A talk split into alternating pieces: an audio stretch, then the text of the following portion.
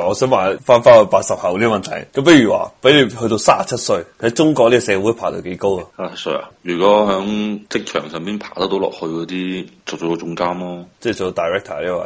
係啊，唔得嗰啲，咪就自己揾啲小生意做下咯。你諗下，三十七歲，你見到啲咁多後生過你嗰啲人都大粒過你啦，人工又高過你，做啲嘢又粗重，我不如翻轉頭做個小生意算閪數啦。後生過佢仲可以大粒過佢咩？可以，梗係得啦，即係三十三歲做到咩位啊？大粒過佢就做到差唔多最大咯，已經係屌你！唔係三十七歲，我意思係做唔上去，哦都有三十七歲做唔上去嗰啲主管嗰啲係大閪把啦。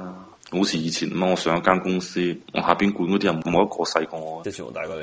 係啊，全部打閪過我嘅。咁嗰啲係咁啊咩鬧都職唔知位點經理啊，咁啊鬧都唔知點香鬧好。你講緊係稅前稅後四十萬嗰間係嘛？係啊，咁係咪因為嗰間公司請唔到人定點啊？你請啲年紀咁閪大，唉，我而家去到邊喺間公司，我下邊管住嗰啲人都實打閪過我噶啦，係好閪正常啊。 你而家呢間公司下邊冇人啊係咪？係間公司下邊係冇人，但係如果你阿媽如果正常嚟講嘅話，即係如果今年咪發生啲咁閪狗血嘅事情嘅話，咁我下邊管人都係大過我噶啦，我管經理噶啦嘛。咁經理究竟幾多歲做經理啊？你講嚟講去，如果你管啲人都我大哋過你公，司啲經理一般都三十幾歲啦。即係八十後就通常就做到經理嘅位係嘛？正常嚟講，係啊，如果我三十幾歲做到經理位，我應該出唔出去自己創業定係我應該繼續喺度做啲又粗重又咩啊？你話又粗送錢又少嗰啲咯。我又唔係啊創業嘅，有咩有啲人咪出去你乜康油雜檔啊？衰過創業啊？有啲去代理啲，而家有微商多啊嘛，乜搞下代購啊，代理下啲賣蛋糕啊、賣花啊、插花啊，跟住開間美容院啊，開到咁多嘢，個位貴啊！屌你開間嘢你又唔閪平，唉，屋企有錢啊嘛。唔係，依家正常嘅後生仔咧，如果平時唔係大使嗰啲咧，卅幾歲儲定一球冇問題噶啦，屌你啊！三十幾歲做到一球。梗係得啦。你攞翻頭先個表出嚟啊！你話俾佢知，你有嗰啲咩經理啊、咩主管嗰啲係喺 top 嘅幾多唉你 percent 老咯？母，你老母！我如果我唔係大使，我我我正常嚟講，我明年都我就最近呢三年我都三四年我都儲得一球啦。冇可能，我大使噶嘛，你諗下，我上年揾四十萬一年嘅時候，我邊有時間使錢嘅？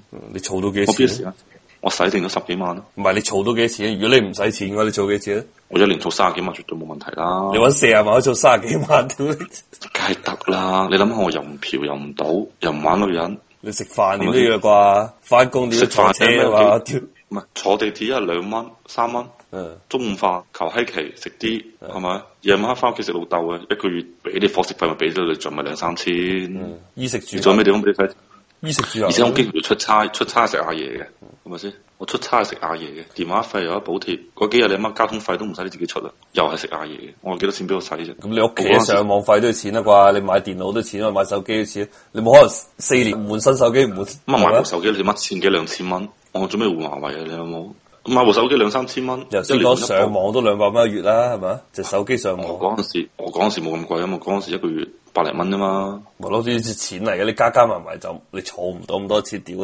我你一個月兩百蚊，一年咪有兩千零蚊，換部手機三千蚊咪唔唔係好簡單，一年有十二個月，你每個月使五千蚊，你啊你信就我啦冇咗。嗯你信我啦，一個月真係使得三四千嘅啫，使唔多嘅，真係使得三四千嘅啫。如果唔亂閪咁買嘢嘅話，三我千前提話唔亂閪咁買嘢，正常咁買嘢使唔到十萬蚊嘅，信我啦。我想信你，我咪呢世界上生活過咩？屌你！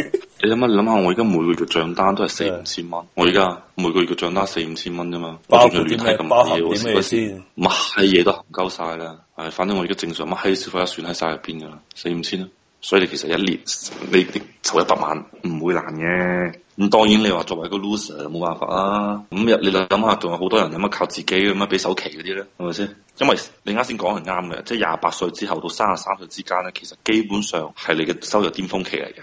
我唔係喎，我講係四十二歲先巔峰期喎，即係我睇鬼佬啊嘅數據，啊四鬼佬係可以咯，四但廿係三中國嗰就陣唔時，係中國嗰啲咧，三十三歲咧有得癲就癲，冇得癲你一世就係咁高噶啦，即係三十三歲已經玩完係嘛？係啊，絕對玩完啦，職場十年八四年出世嗰啲，如果你仲係冇咩料到就玩完係嘛？同大家玩講，完噶啦，玩完噶啦。如果你去到嗰個年齡段，你最核心嘅生產力你去唔到你個行業嘅 top one percent，你基本上冇得玩噶啦。即係一百個人入邊，你喺呢個行業入邊一百個人入邊得一個勁過你嗰啲咧，你就 O K 咯。如果唔係嘅話，你玩完啦，基本上可以。點解？咁如果呢行入邊有十個人勁過你，但係九十個人都渣過你，都係玩完啊！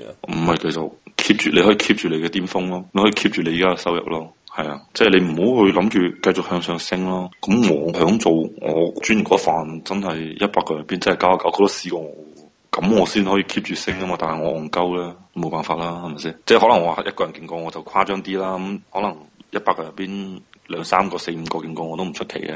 講嘅你講嘅呢個係講緊乜嘢先？你講緊純粹你個技術上啊，定係整體個人上？技術上咧，梗係講緊我嘅專業工種嚟噶嘛。因為我我冇同你講，即係如果你爬到一定嘅級數咧，就唔係純粹講技術㗎啦。你講你嘅人際關，即係你同人交往啊，同埋你管理嘅能力。如果唔係，你爬唔上去點爬上去？啊嗯，咪專業崗位咯，所以我爬唔上咯，好閪慘啊！我而家都如果真係咁啊，我俾建議你咧，你就應該喺有機會喺管理能力方面可以鍛鍊嘅崗位，你就應該鍛鍊多啲。